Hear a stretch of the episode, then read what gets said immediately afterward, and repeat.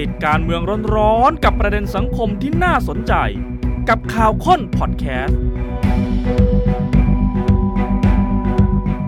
สวัสดีครับสวัสดีค่ะต้อนรับเข้าสู่ข่าวค้นคนข่าวกับผมวราวิชิตมณีครับนลินสิงห์พุทธากูลค่ะ อย่างที่คุณพิธาพูดเอาไว้เมื่อสัปดาห์ที่แล้วจริง ๆ หลังจากรอดพ้นคดีหุ้นไอทีวีคุณพิธาบอกยังไม่แน่ใจ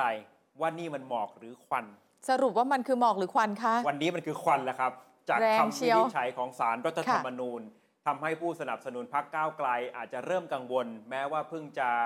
มีความคึกคัก มีขวัญกำลังใจกลับมา เมื่อได้คุณพิธาเข้าสภาอืมณตอนนี้ก็ต้องประเมินสถานการณ์กันให้ดีครับว่าก้าวไกลจากคำวินิจฉัยวันนี้แล้วจะไปอย่างไรต่อ หมายความว่าจะเลือกเดินทางไหนอย่างนั้นน่ะเหรอ คือ ต้องประเมินว่าคนที่จะไปร้องก้าวค่ะไกลต่อเนี่ยจะไปทางไหน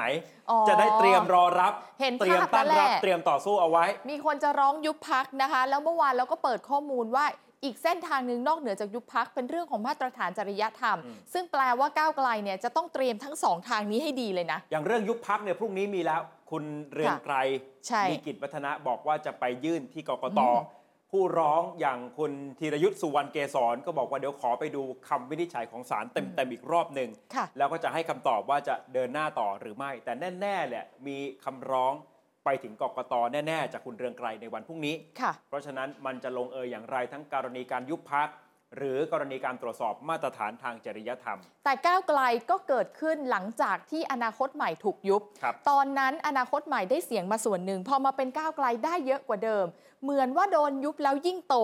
สมมุติว่าในกรณีนี้ปลายทางคือการยุบพักก้าวไกล เกิดมาเป็นพักอะไรสักอย่างชื่ออะไรก็ได้นะคะคำถามคือยิ่งโตหรือเปล่า นักวิเคราะห์หลายคนก็ยัง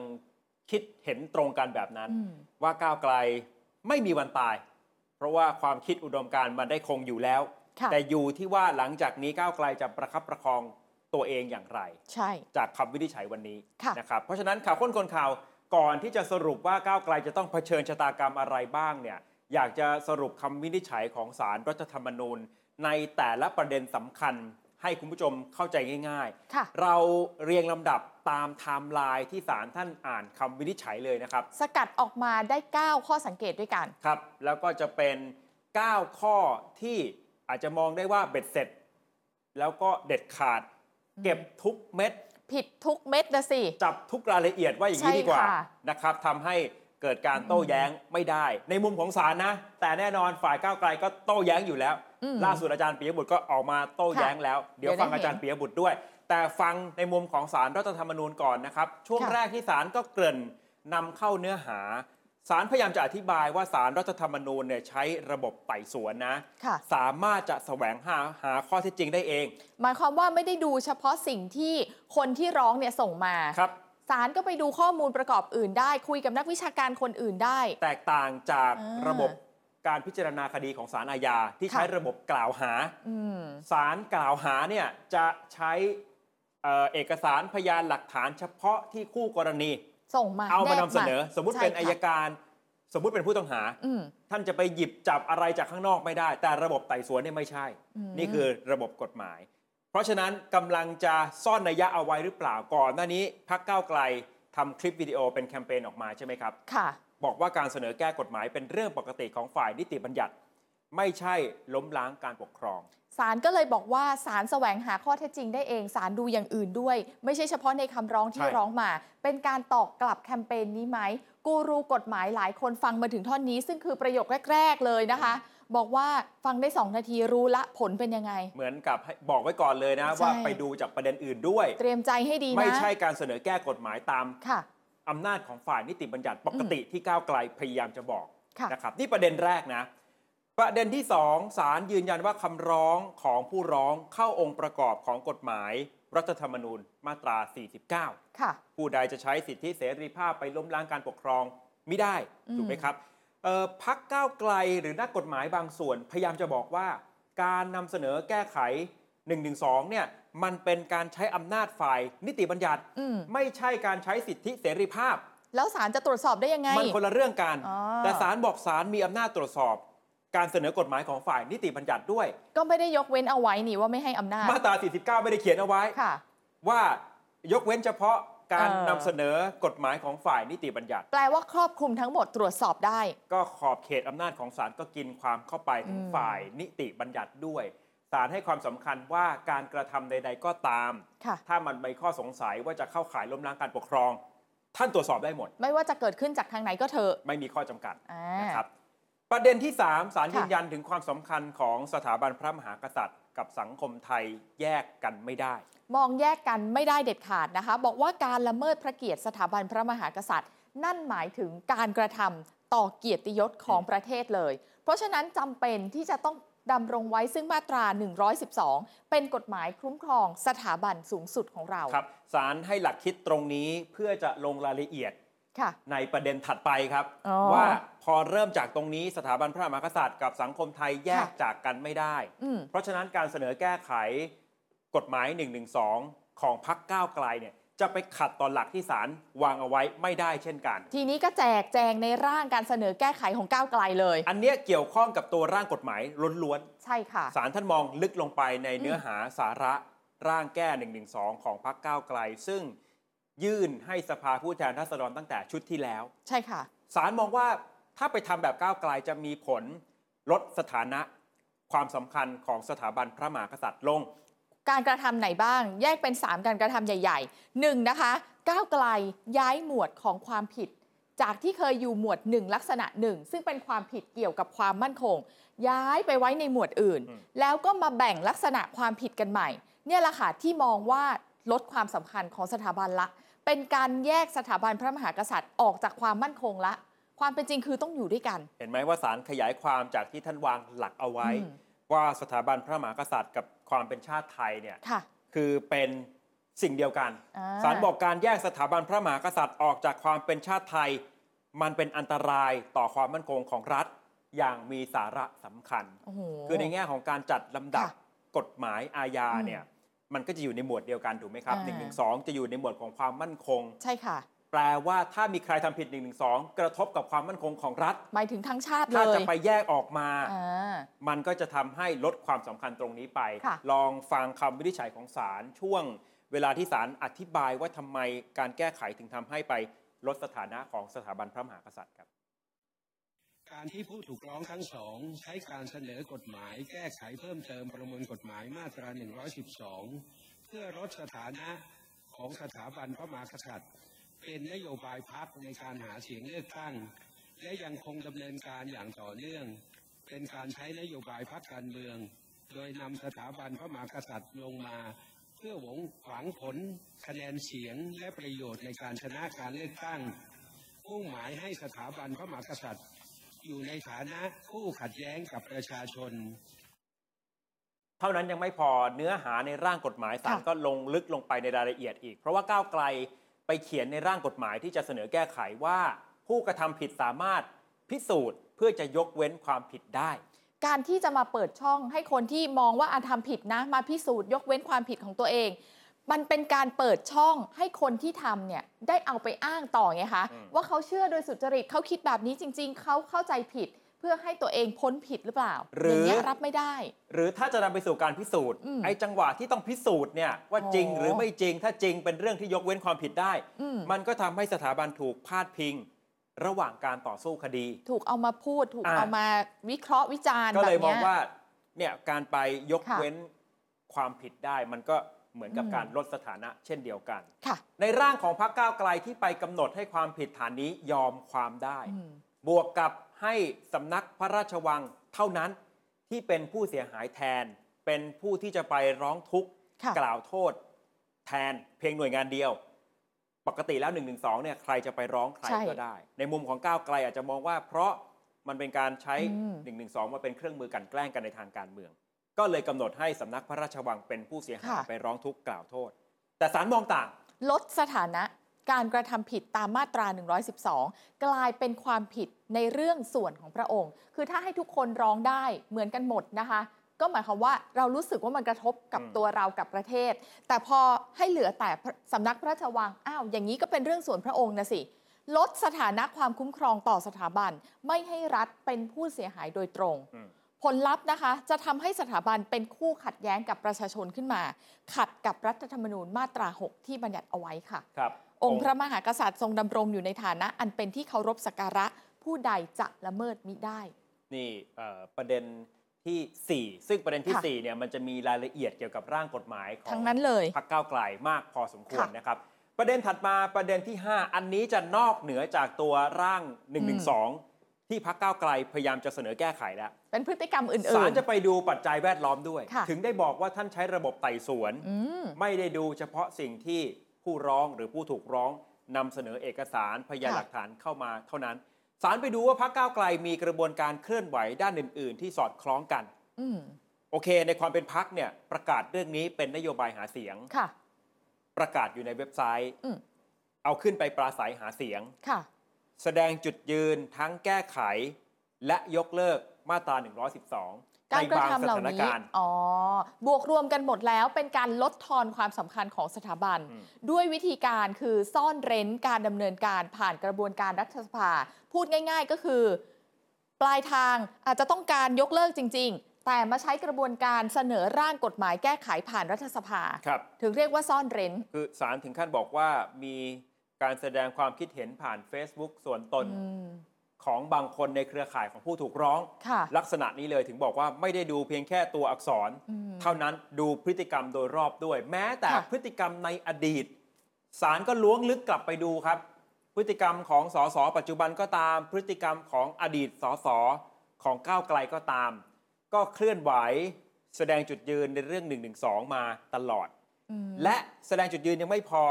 มีค่ะสสบางคน เข้าไปเป็นนายประกันค่ะ ก็คือถ้ามีนักเคลื่อนไหวถูกดำเนินคดี112สสก็จะไปประกันสใช้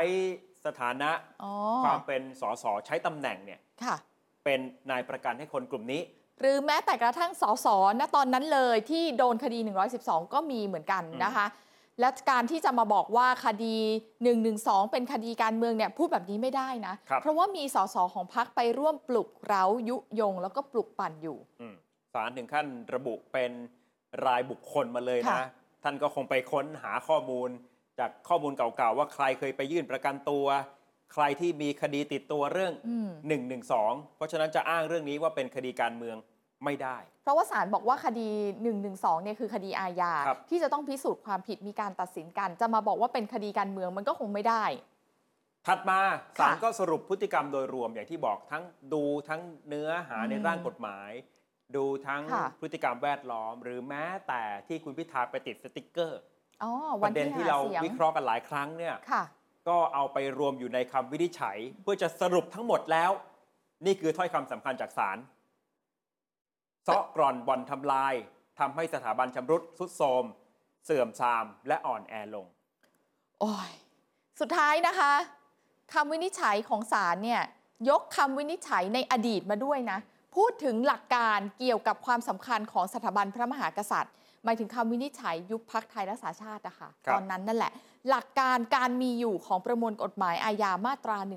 112 แล้วก็บทสรุปคือเป็นการใช้สิทธิเสรีภาพเพื่อล้มล้างการปกครองศาลสั่งให้เลิกการกระทำไม่ว่าจะเป็นทางไหน จะพูดจะเขียนจะพิมพ์จะโฆษณาโดยวิธีอื่น ๆ ไม่ให้แก้มาตรา 112 ด้วย ลองฟังค่ะคำบังคับ ของศาลในช่วงท้ายนะครับอืมว่าหลังจากนี้ไม่สามารถทำอะไรได้บ้างครับ สั่งการให้ผู้ผู้ถูกร้องทั้งสอง เลิกการกระทำเลิกการแสดงความคิดเห็น การพูด การเขียน การพิมพ์ การโฆษณา และการสื่อความหมายโดยวิธีอื่น เพื่อให้มีการยกเลิกประมวลกฎหมาย อาญามาตรา 112 อีกทั้งไม่ให้มีการแก้ไขประมวลกฎหมายอาญามาตรา 112 ด้วยวิธีการซึ่งไม่ใช่กระบวน การทางนิติบัญญัติโดยชอบที่จะเกิดขึ้นต่อไปในอนาคตด้วย จะสังเกตว่าศาลใช้คำว่าเอ่อไม่แก้1นึโดยไม่ใช้กระบวนการทางนิติบัญญัติอืมคือท่านมองว่ากระบวนการที่ทำอยู่ทั้งหมดเนี่ยมันค่ะไม่ใช่กระบวนการปกติอ๋อทีนี้ก็ขึ้นอยู่กับว่า ท่านกำลังบอกว่าห้ามแก้ไข หรือแก้ได้ถ้ามันอยู่ในกระบวนการนิติบัญญัติ ปกติ ถ้าเป็นนักกฎหมายเท่าที่คุยมานะวันนี้เขาครับบอกว่าแก้ได้ถ้าเป็นกระบวนการปกติยังได้อยู่ได้อ่าแต่บางคนก็อาจจะตีความจริงเหรอเออเพราะว่าไอ้ตัวสิ่งค่ะที่พรรคก้าวไกลทำเนี่ยก็ทำตามกระบวนการปกติอืมคือพรรคก้าวไกลก็จะยืนยันในมุมแบบนี้ค่ะเพราะฉะนั้นแปลว่านี่กำลังปิดกั้น การแก้ไขมาตรา 112 ไปตลอดหรือเปล่าอืมก็ยังมีคำถามตามมาจากคำวินิจฉัยนะครับ ทีนี้เอ่อพฤติกรรมของใครที่จะมีความเสี่ยงยังไงบ้างเนี่ย ลองพูดในมุมของพักก่อน แน่นอนพักก็จะมีเรื่องของการยุบพัก ส่วนในมุมของส่วนตัว ซึ่งก็กระทบพับในภาพรวมแหละค่ะเพราะว่าแต่ละคนก็อาจจะถูกยื่นตรวจสอบมาตรฐานจริยธรรมได้ มันไม่ใช่ว่าอย่างใดอย่างหนึ่งนะมีความเป็นไปได้ที่จะเกิดขึ้น 2 อย่างพร้อมกันก็ได้ อยู่ครับที่ว่ามีคนยื่นไหมด้วยนะคะ ยุบพักเนี่ยพอเห็นแล้วอะขยายความทางแรกก่อน ถ้ามีคนไปร้องแน่นอนพรุ่งนี้คุณเรืองไกรบอกไปค่ะยุบพัก นี่เป็นไปตามมาตรา 92 พระราชบัญญัติประกอบรัฐธรรมนูญว่าด้วยพักการเมือง ค่ะ เขียนเอาไว้ครับ เมื่อกกตมีหลักฐานอันควรเชื่อได้ว่าพักการเมืองใดกระทำการอย่างใดอย่างหนึ่ง ดังต่อไปนี้ ยื่นให้สารรัฐธรรมนูญสั่งยุบพักการเมืองนั้น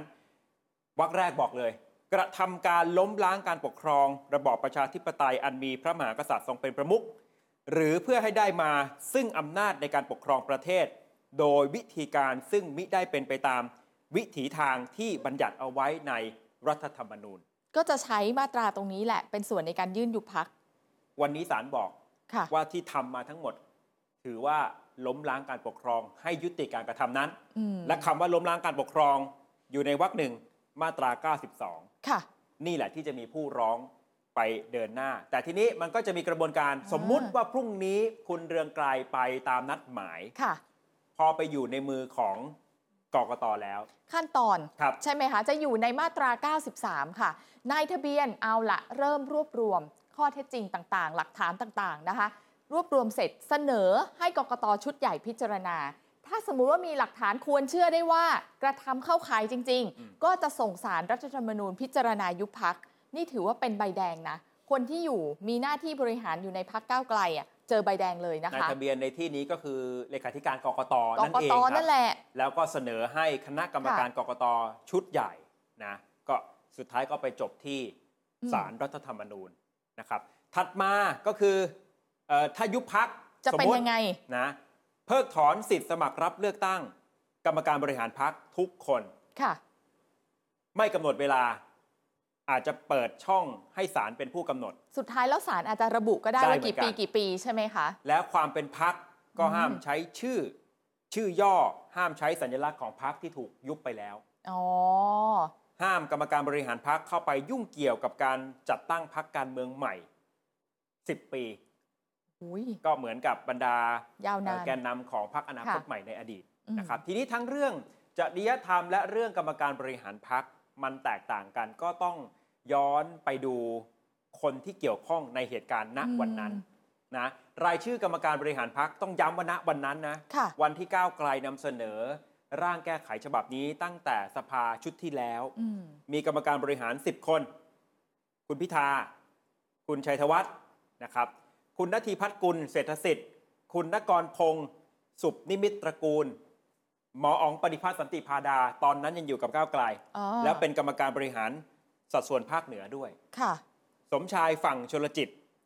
อมรัตน์โชคประมิตรกุล อ๋อ แม้ว่าคุณเจี๊ยบปัจจุบันไม่ได้เป็นสสแล้วนะ ใช่เธอไม่อยู่แล้ว แต่เป็นกรรมการบริหารและเป็นสสตอนนั้น ในยุคนั้นค่ะ นะครับ คุณเบญจาแสงจันทร์คุณอภิชาติสิริสุนทร นี่ปัจจุบันคือเลขาธิการพัก คนปัจจุบัน ครั้งที่แล้วเป็นกรรมการบริหารส่วน ภาคอีสานอ่าแล้วก็คุณสุเทพอู่อ้น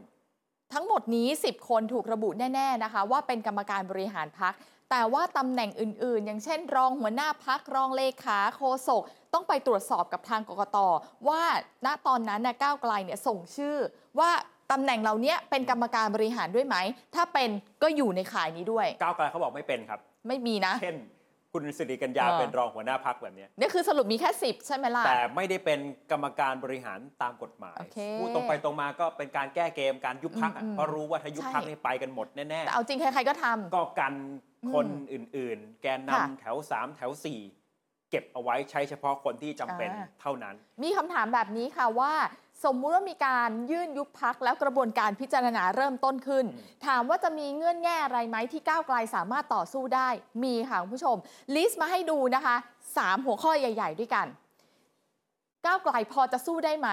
ถ้าบอกว่าการกระทำเข้าข่ายล้มล้างการปกครอง มันเพิ่งถูกพิสูจน์ ณวันนี้ที่ศาลวินิจฉัยเองเพิ่งรู้ เพิ่งจะรู้เองที่ผ่านมาไม่เคยรู้เลย ว่ามันเข้าข่ายด้วยเหรอ ทีนี้ถ้าจะไปเอาสิ่งที่มันเกิดขึ้นไปแล้ว และเพิ่งค่ะรู้วันนี้อืมไปยื่นยุบพักเนี่ย มันจะยื่นได้หรือ ใช่ไหมนะครับ ในมุมของอาจารย์โอลานถิ่นค่ะบางเตียว ท่านก็มองว่าถ้าก้าวไกลยืนยันจะไม่แก้1นึในลักษณะเดิมอีกอืม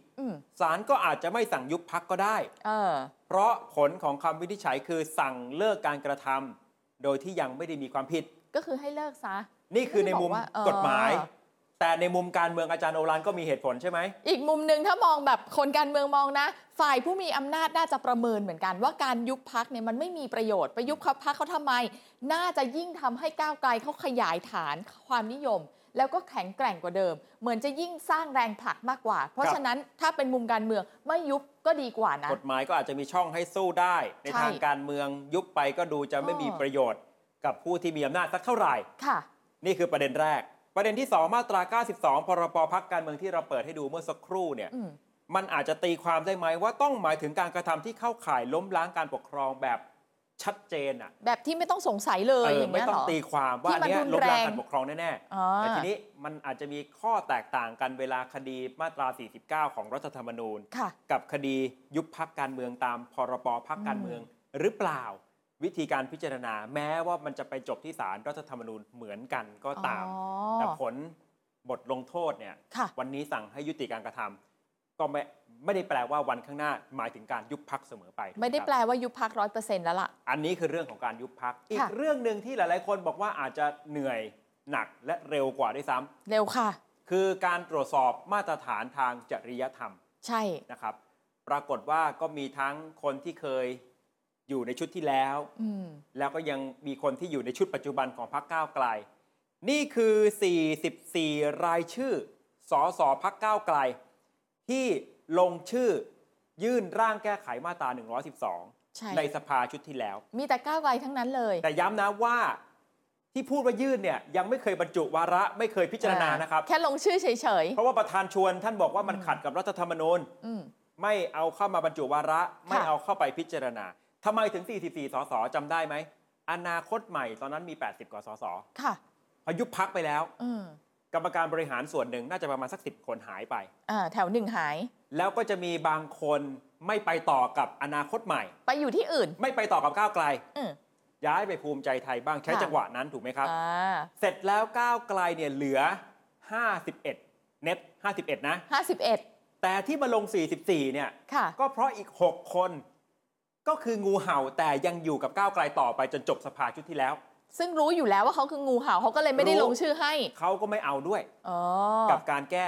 112ยกค่ะตัวอย่างสักคนหนึ่ง คุณคารมพรพลกลางอ่าซึ่งอ่าปัจจุบันอยู่กับภูมิใจไทยเป็นโฆษกรองโฆษกรัฐบาลเนี่ย คุณคารมก็มาต่อกับก้าวไกลนะ แต่ว่าหลังๆ ก็ยกมือสวนเป็นงูเห่าที่อยู่ในก้าวไกล คือใจคุณคารมน่ะไปตั้งนานแล้ว แต่ตัวยังอยู่พพอถึงเวลาลงชื่อแก้ไม่ลง112ปุ๊บเนี่ย คุณคารมไม่ลงก็เลยเหลือเพียงแค่ 44 ก้าวไกลในขณะนั้นค่ะนะครับ ก็เนี่ยแกนนำคนสำคัญคุณพิธา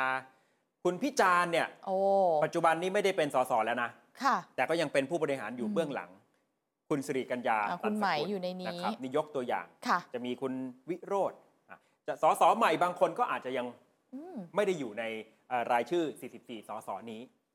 ส่วนนี่คือนายประกันที่ไปช่วยเหลือคดี 112 ที่ศาลเอ่ยถึง ลิสต์มา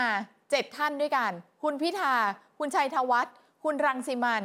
คุณสุทธวันนะคะ คุณทองแดง คุณอมรัตน์แล้วก็คุณธีรชัย นายประกันนี้ถูกเอ่ยชื่อเลยนะ ครับ ส่วนสสนี่ของโดนก้าวคดี ไกลที่ถูกดำเนินคดี112สามอยู่ระหว่างการต่อสู้คดีนะ ค่ะ คุณปิยรัตน์จงเทพ 2 คดี คุณชนทิชาแจ้งเร็ว 2 คดี ค่ะ คุณรัชนกศรีนอก โอ้โห นะ มาตรฐานจริยธรรมเนี่ย มันจะซับซ้อนกระบวนการเนี่ย มันจะซับซ้อนเข้าใจยากกว่าเรื่องของการยุบพักแต่มันจะเร็ว เร็วเลยแหละ เพราะว่ามีโทษทางการเมืองไง ไม่ได้มีโทษอาญา อะ ทำความเข้าใจเอ่อกระบวนการตรวจสอบมาตรฐานทางจริยธรรมของค่ะฝ่ายการเมืองนะครับ เรื่องต้องเริ่มต้นจากปปชอืมอะเห็นไหมจะแตกต่างกันแล้วนะอะคนละที่ละ เมื่อกี้ยุบพักเนี่ยเริ่มจากกกตค่ะแต่ถ้ามาตรฐานจริยธรรมเริ่มจากปปชอืมปปชจะไต่สวนข้อกล่าวหา ผู้ดำรงตำแหน่งทางการเมืองไม่ปฏิบัติตามมาตรฐานทางจริยธรรมอย่างร้ายแรง ค่ะ อันนี้เป็นอำนาจของปปชตามมาตรา รัฐธรรมนูญมาตรา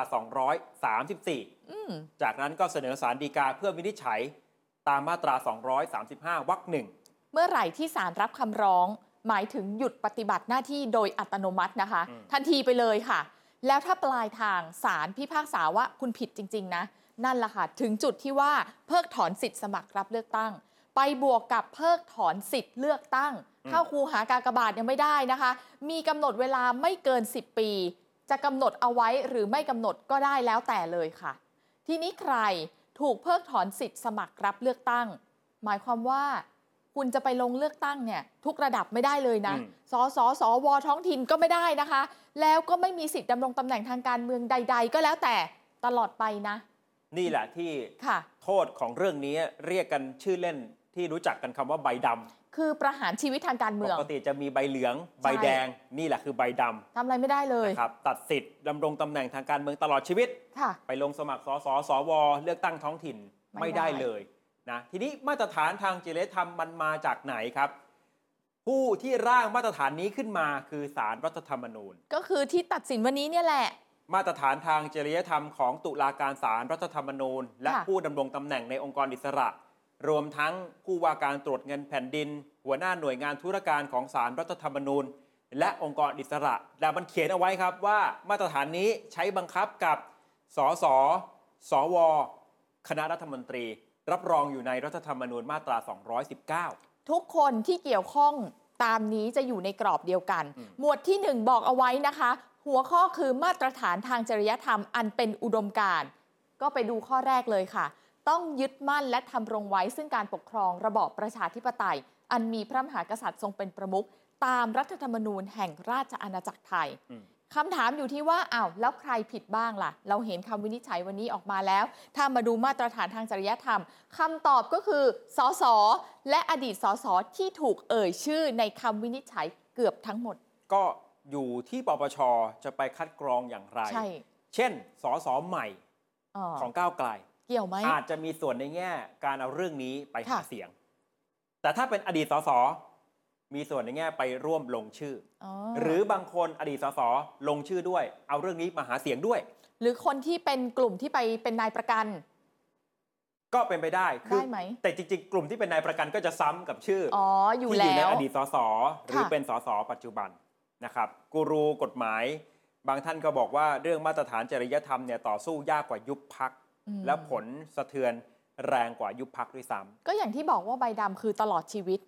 แล้วถ้าจะมองว่าอ้าวปลายทางอย่างนั้น รอนิรโทษได้ไหมมันก็ยากอืมเพราะเมื่อไหร่ที่เราพูดถึงเรื่องการนิรโทษขึ้นมา คนก็จะออกมาคัดค้านอีกฝั่งก็จะไม่พอใจ รวมถึงบุคคลคนนั้นที่มีคดีมีโทษอยู่เนี่ยก็จะถูกมองว่านิรโทษเพื่อตัวเองหรือเปล่าอืมมันจะถกเถียงกันจนจะได้ไหมล่ะนิรโทษอะถึงได้บอกว่าเอ่อต้อง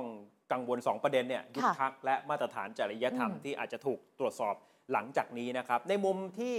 คนที่ติดตามเรื่องนี้แล้วก็เห็นบทเรียนของพรรคก้าวไกล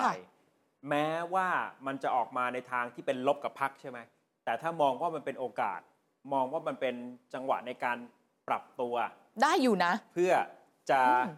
นำไปสู่ความยิ่งใหญ่ในอนาคตมันก็เป็นไปได้ค่ะนะครับอาจารย์เจตโทนวนิกวันนี้มาคุยกับผมในรายการคมชัดลึกบอก ขอเตือนก้าวไกลต้องรุกให้ได้ถอยให้เป็นเหมือนกับนักมวย นักมวย คืออาจารย์เจตเปรียบเทียบกับเอ่อนักมวยชื่อดังเนี่ยค่ะเขาจะต้องบางคนเนี่ยถอยเยอะกว่ารุกอีกด้วยซ้ำเหรอแต่คือเราเขารู้รอจัจังงหวะหวะไงอย่างเงี้ยใช่ไหมในทางการเมืองจะขับเคลื่อนเรื่องนี้อืมก็เหมือนกัน แล้ววันนี้ศาลก็ชี้ให้เห็นแล้ว เป็นประเด็นที่พรรคก้าวไกลอาจจะต้องถอยในบางจังหวะเนี่ยนะครับค่ะลองฟังอาจารย์เจตดูครับ คุณบอกว่าคุณจะไม่ผิดคำพูดเนี่ย จริง ๆ มันคือไม่ลดทิฐิไม่ละมานะหรือเปล่า และยิ่งโดยเฉพาะอย่างยิ่งคุยกันในพวกตัวเองอะนั่งคุยกันสมมติวันเนี้ยคุณวราวิทย์กับผมเชียร์นักมวยคนเดียวกันเชียร์ทีมฟุตบอลทีมเดียวกัน เรานั่งอยู่หลับหูหลับตายังไงเราก็เชียร์ตะพึดตะพือทีมเราจะเล่นบ้าบอคอแตกเลยเราก็เชียร์ตะพึดตะพืออันนั้นมันทำได้สิ แต่ในความเป็นจริงของการขับเคลื่อนทางการเมืองเนี่ยมันต้องเปิดหูเปิดตา ถ้าสมมติคุณถอย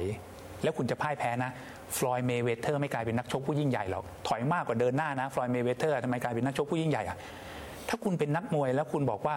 ถอยไม่ได้จะล้ม ไม่ต้องต่อยมวย คุณตายแน่นอน เหมือนกันครับกับขับเคลื่อนทางการเมืองเนี่ย ถ้าคุณบอกอะไรถอยไม่ได้ ต้องเดินหน้าบ้าบิ่นอย่างเดียวอืมนี่คืออมมุมมองของอาจารย์เจตนะครับ มุมค่ะมองของอาจารย์โอลานถิ่นบางเตียว ก็มองว่าก้าวไกล พอได้คำวินิจฉัยแบบนี้ต้องไปให้ความรู้กับมวลชนนะ คือไม่ใช่ว่าศาลท่านปิดตายในแง่ของการแก้ไข1นึแต่แก้อย่างไรไม่ผิดกฎหมายอืมต้องช่วยกันยกระดับประชาธิปไตยขึ้นมา คืออาจารย์ค่ะโอลานมองว่าโอเคที่ผ่านมาตอนหาเสียงเนี่ยมันอาจจะต้องโอ้โหปลุกเร้าใช่ต้องรุนแรงถูกไหมครับใช่แต่จังหวะเนี้ยถ้ามาค่ะปรับท่าทีแล้วเดินหน้าอืมต่อจะเป็นผลดีกับก้าวไกลด้วยซ้ำเนี่ยนะครับ ลองฟังอาจารย์โอลานครับมีมวลชนแต่เขาต้องพยายามให้ความรู้กับมวลชนนะครับว่าการ การแก้1นึนะฮะแก้อย่างไรที่ไม่นะครับผิดกฎหมาย แก้อย่างไรที่จะทำให้ความสัมพันธ์ระหว่างสถาบันกษัตริย์กับสังคมเกิดความลงตัว ถ้าสังคมที่จะยกระดับ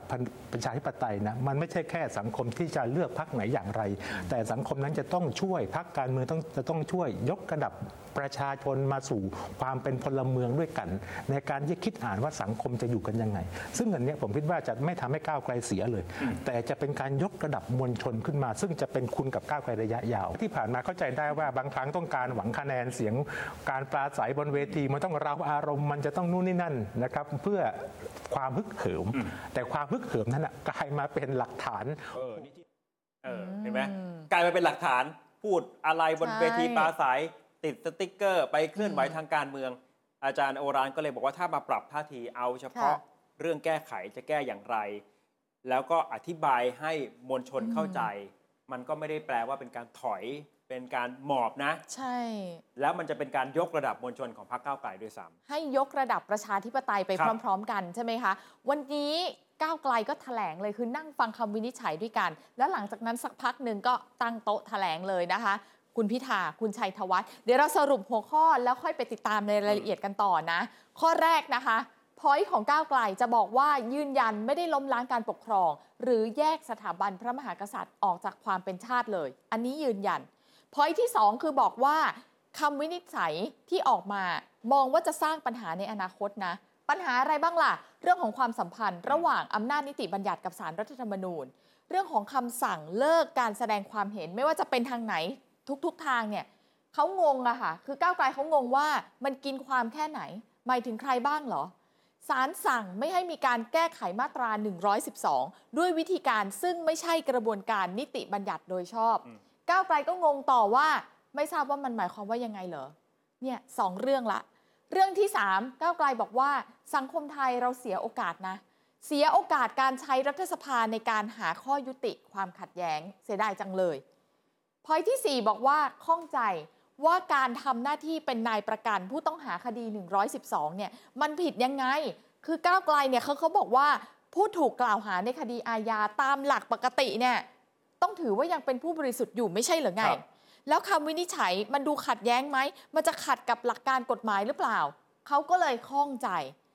พอยสุดท้ายก้าวไกลบอกว่าการดำเนินการทุกอย่างของพักในเรื่องของมาตรา 112 ยืนยันว่าไม่มีวาระซ่อนเร้นครับ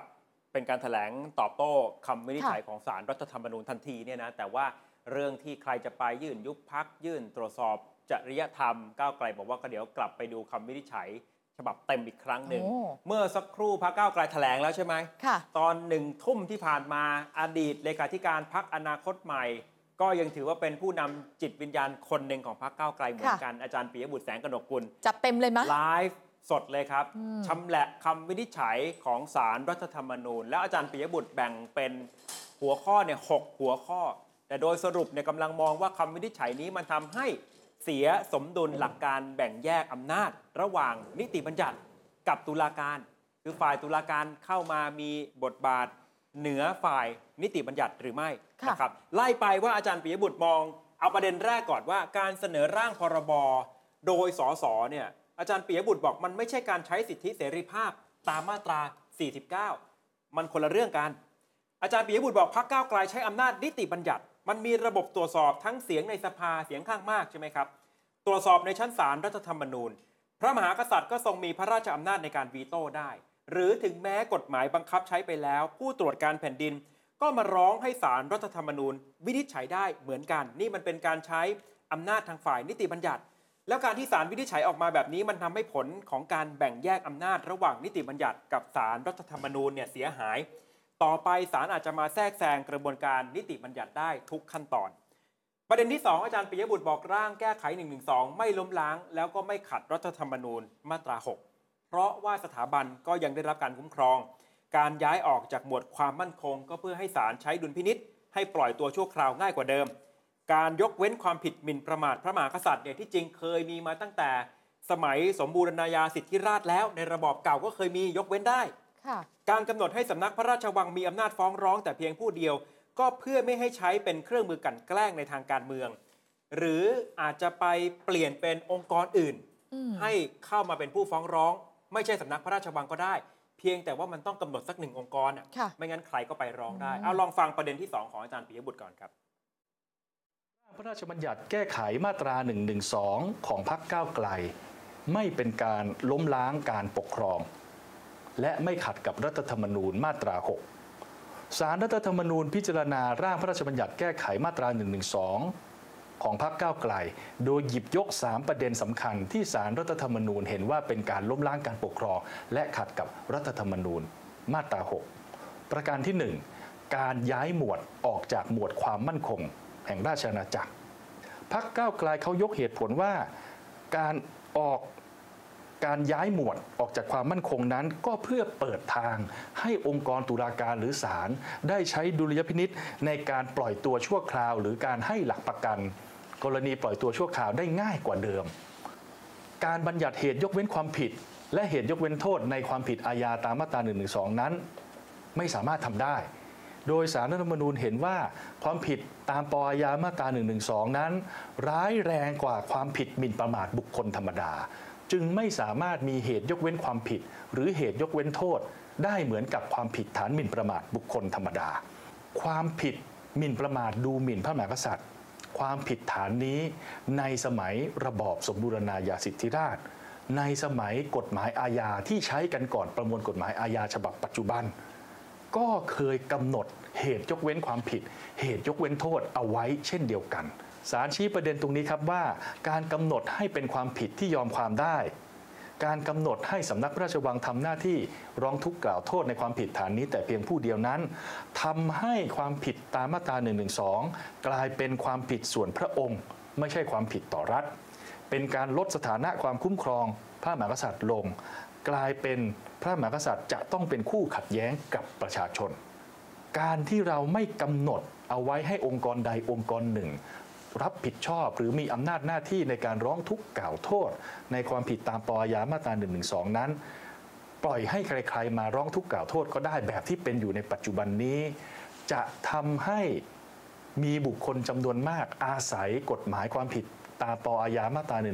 นี้ เป็นเครื่องมือในการกลั่นแกล้งกัน ก็เปลี่ยนให้เป็นองค์กรอื่นก็ได้ อาจจะไม่ใช่สำนักพระราชวังก็ได้ เป็นหน่วยงานอื่น ๆ ใด ๆ ก็ได้ ให้มาทำหน้าที่เหล่านี้ ประเด็นที่ 3 ครับ อาจารย์ปิยบุตรบอกศาลเนี่ยต้องพิจารณาเฉพาะการแก้112และการหาเสียงของพรรคก้าวไกลตามคำร้องเท่านั้น อาจารย์ปิยบุตรใช้คำว่ามันเป็นวัตถุแห่งคดีอะไรที่จะเอามาเป็นเหตุผลในการประกอบการพิจารณา แต่อาจารย์ไม่เห็นด้วยกับการที่ศาลไปนำเรื่องการชุมนุม การที่พรรคก้าวไกลไปเป็นนายประกัน การแสดงความคิดเห็นอื่น ๆ หรือการที่สสมีคดี112แม้แต่เหตุการณ์ติดสติ๊กเกอร์เนี่ยมาประกอบการพิจารณาแบบนี้ไม่ได้อืมมันต้องพิจารณาเฉพาะเรื่อง ร่างแก้ไข112และการหาเสียงนะครับประเด็นที่ 4พรรคก้าวไกลไม่ได้มุ่งหาเสียงเฉพาะการแก้ไข112นะไอ้ประเด็น112เนี่ยมันเกิดจากเวทีดีเบต และพรรคอื่นก็มีแนวคิดที่จะแก้ไขเช่นการตอนหาเสียงพรรคก้าวไกลเองไม่เคยใช้สถาบันพระมหากษัตริย์ มาใช้เป็นเครื่องมือกลับกันพรรคอื่นต่างหากที่เอาสถาบันพระมหากษัตริย์ มาใช้เป็นเครื่องมือกล่าวหาฝ่ายตรงข้ามใช่ไหมครับ ถัดมาการกระทำการล้มล้างการปกครอง มันต้องเป็นผลโดยตรง แต่ชวนย้อนนึกกลับไปอาจารย์ปีบุตรปัจจุบัน1 1 2มันยังไม่ได้แก้เลย มันไม่ได้มีผลโดยตรงแต่การล้มล้าง แต่หลักกฎหมายเนี่ยการกระทำกับการล้มล้างการปกครอง ถ้าจะวินิจฉัยว่ามันล้มล้างการปกครองนะ มันต้องเป็นผลโดยตรง แล้วปัจจุบันนี้สถาบันก็ยังดำรงอยู่ ระบอบประชาธิปไตยอันมีพระมหากษัตริย์ทรงเป็นประมุขก็ยังคงดำรงอยู่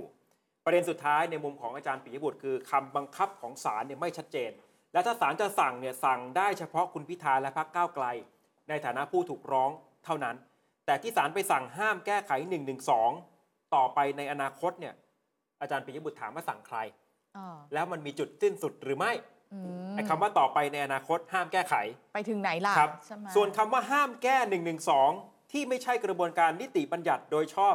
นี่ในฐานะนักกฎหมายก็งงเหมือนกันค่ะ ว่าแปลว่าอะไร ก็ในเมื่อก้าวไกลยืนยันว่าทำตามกระบวนการทางนิติบัญญัติโดยชอบแล้วอืมอืมแต่ศาลบอกว่าห้ามแก้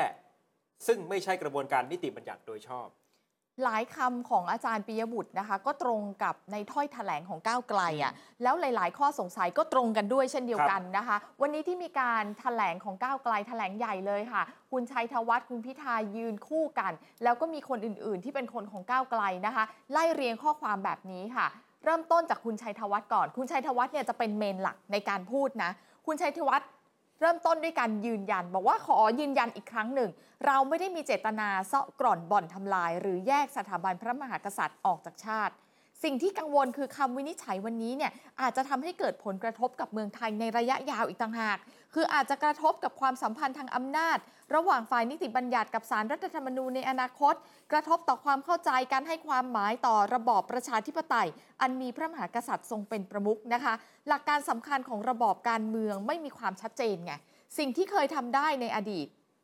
ตั้งแต่นู่นนะคะ สมัยระบอบสมบูรณาญาสิทธิราช หรือสมัยระบอบประชาธิปไตย อาจกลายเป็นการล้มล้างการปกครองในปัจจุบันและอนาคต อาจจะกระทบเรื่องสำคัญอีก อย่างเช่นการตีความว่าแล้วอะไรล่ะ คือการล้มล้างการปกครอง อาจจะเกิดปัญหาที่พวกเราเข้าใจหลักเกณฑ์ที่ชัดเจนแน่นอน ที่มันไม่ตรงกันขึ้นมา มีความคลุมเครือทั้งในแง่การตีความข้อเท็จจริง แล้วก็ข้อกฎหมายรวมถึงเจตนาด้วย คุณชัยธวัฒน์บอกว่าคำวินิจฉัยนี้ อาจจะส่งผลให้เกิดปัญหาต่อดุลยภาพ ระหว่างประชาธิปไตยกับสถาบันพระมหากษัตริย์ ในระบอบการเมืองในอนาคตเลยนะ แล้วเราก็จะสูญเสียโอกาสในการใช้ระบบรัฐสภา มาหาข้อยุติข้อขัดแย้งต่างๆ กัน มันจะกระทบให้ประเด็นเรื่องสถาบันพระมหากษัตริย์ กลายเป็นปมปัญหาความขัดแย้งมากยิ่งขึ้นไหม ลองฟังเสียงดูค่ะ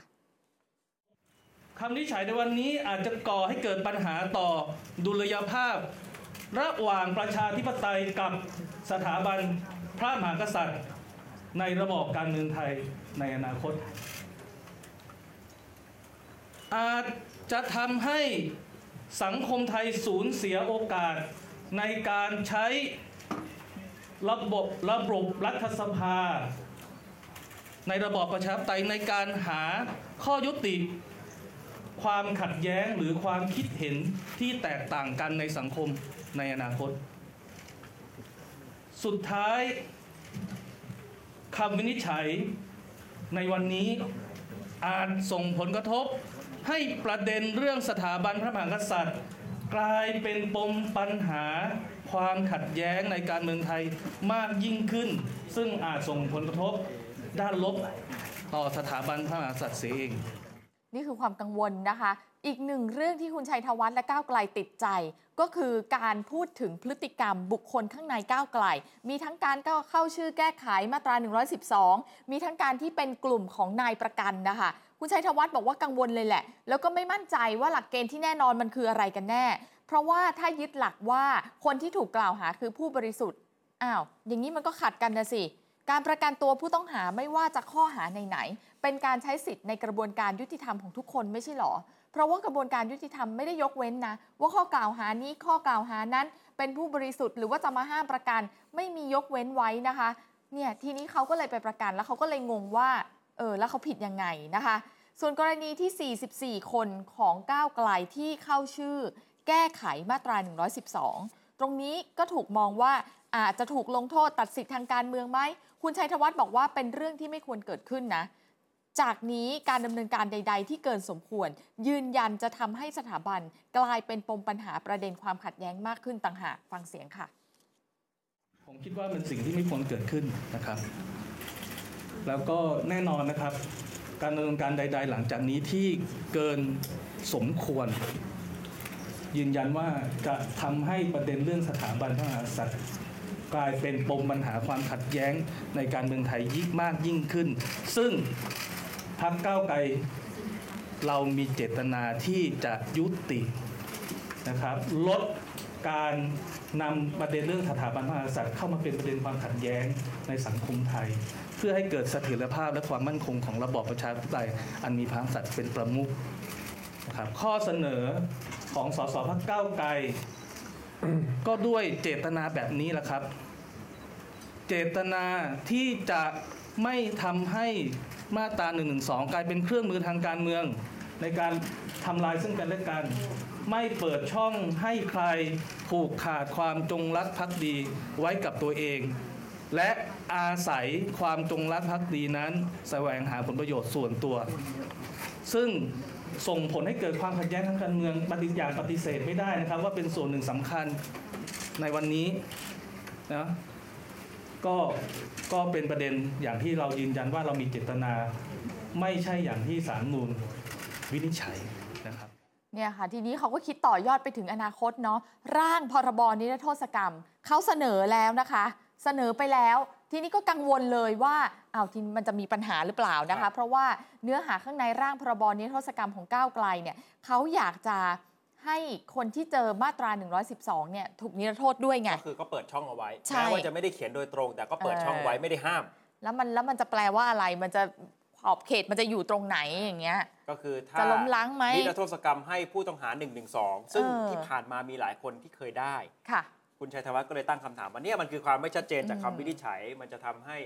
แค่นิรโทษกรรม แค่เป็นนายประกัน ค่ะ หรือแม้แต่ผู้พิพากษาที่อาจจะไปยกฟ้องคดี1นึเนี่ย ค่ะ จะถือว่าเป็นการล้มล้างการปกครองหรือเปล่า โอ้โห ใครจะพูดสื่อมวลชนจะเรารายงานเนี่ย อืม พูดถึงเรื่อง1นึเนี่ยขอบเขตอยู่ขนาดไหน อืมตามคำวินิจฉัยของศาลรัฐธรรมนูญนี่เป็นข้อสังเกตของทางพรรคก้าวไกลนะครับ วันนี้แน่นอนนอกจากมีมวลชนส่วนหนึ่งไปที่ศาลแล้ว แต่ว่าเอ่อ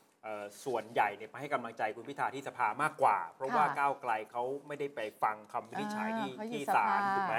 คุณพิธาพอแถลงข่าวเสร็จก็มีจังหวะที่มาพูดคุยกับมวลชนที่ไปให้กำลังใจ หลายคนก็ยังเรียกนายกพิธาอืมนายกในดวงใจนะไม่ว่าเขาจะแขวนคุณไว้ตรงไหนก็จะยังรักคุณยังศรัทธาคุณ คุณพิธาก็ยืนยันว่าไม่กังวลเลย กรณีที่คุณเรืองไกลจะไปยื่นร้องกับกกตแต่ก็ต้องขอ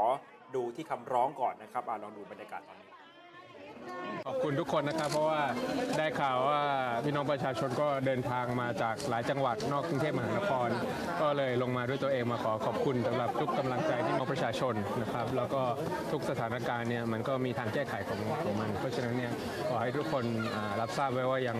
สติดีแล้วก็กำลังใจดีเดี๋ยวทางออกต่างๆ มีก็ถ้ามีสถานการณ์อะไรมาแล้วก็ค่อยๆแก้กันไป แต่ถ้าเกิดเราไม่มีสติไม่มีอะไรเนี่ยเลยกังวลใจมากเกินไปเนี่ยมันก็จะไม่สามารถแก้ไขปัญหาต่างๆที่เข้ามาได้เพราะฉะนั้น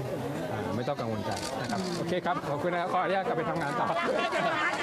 ขอกอดทีนึงอ่าเชิญในเชิญฐานะที่มาจากสมุทรสาครอ๋อครับแล้วเบ้นก็จะหล่นครับครับครับขอบคุณนะครับ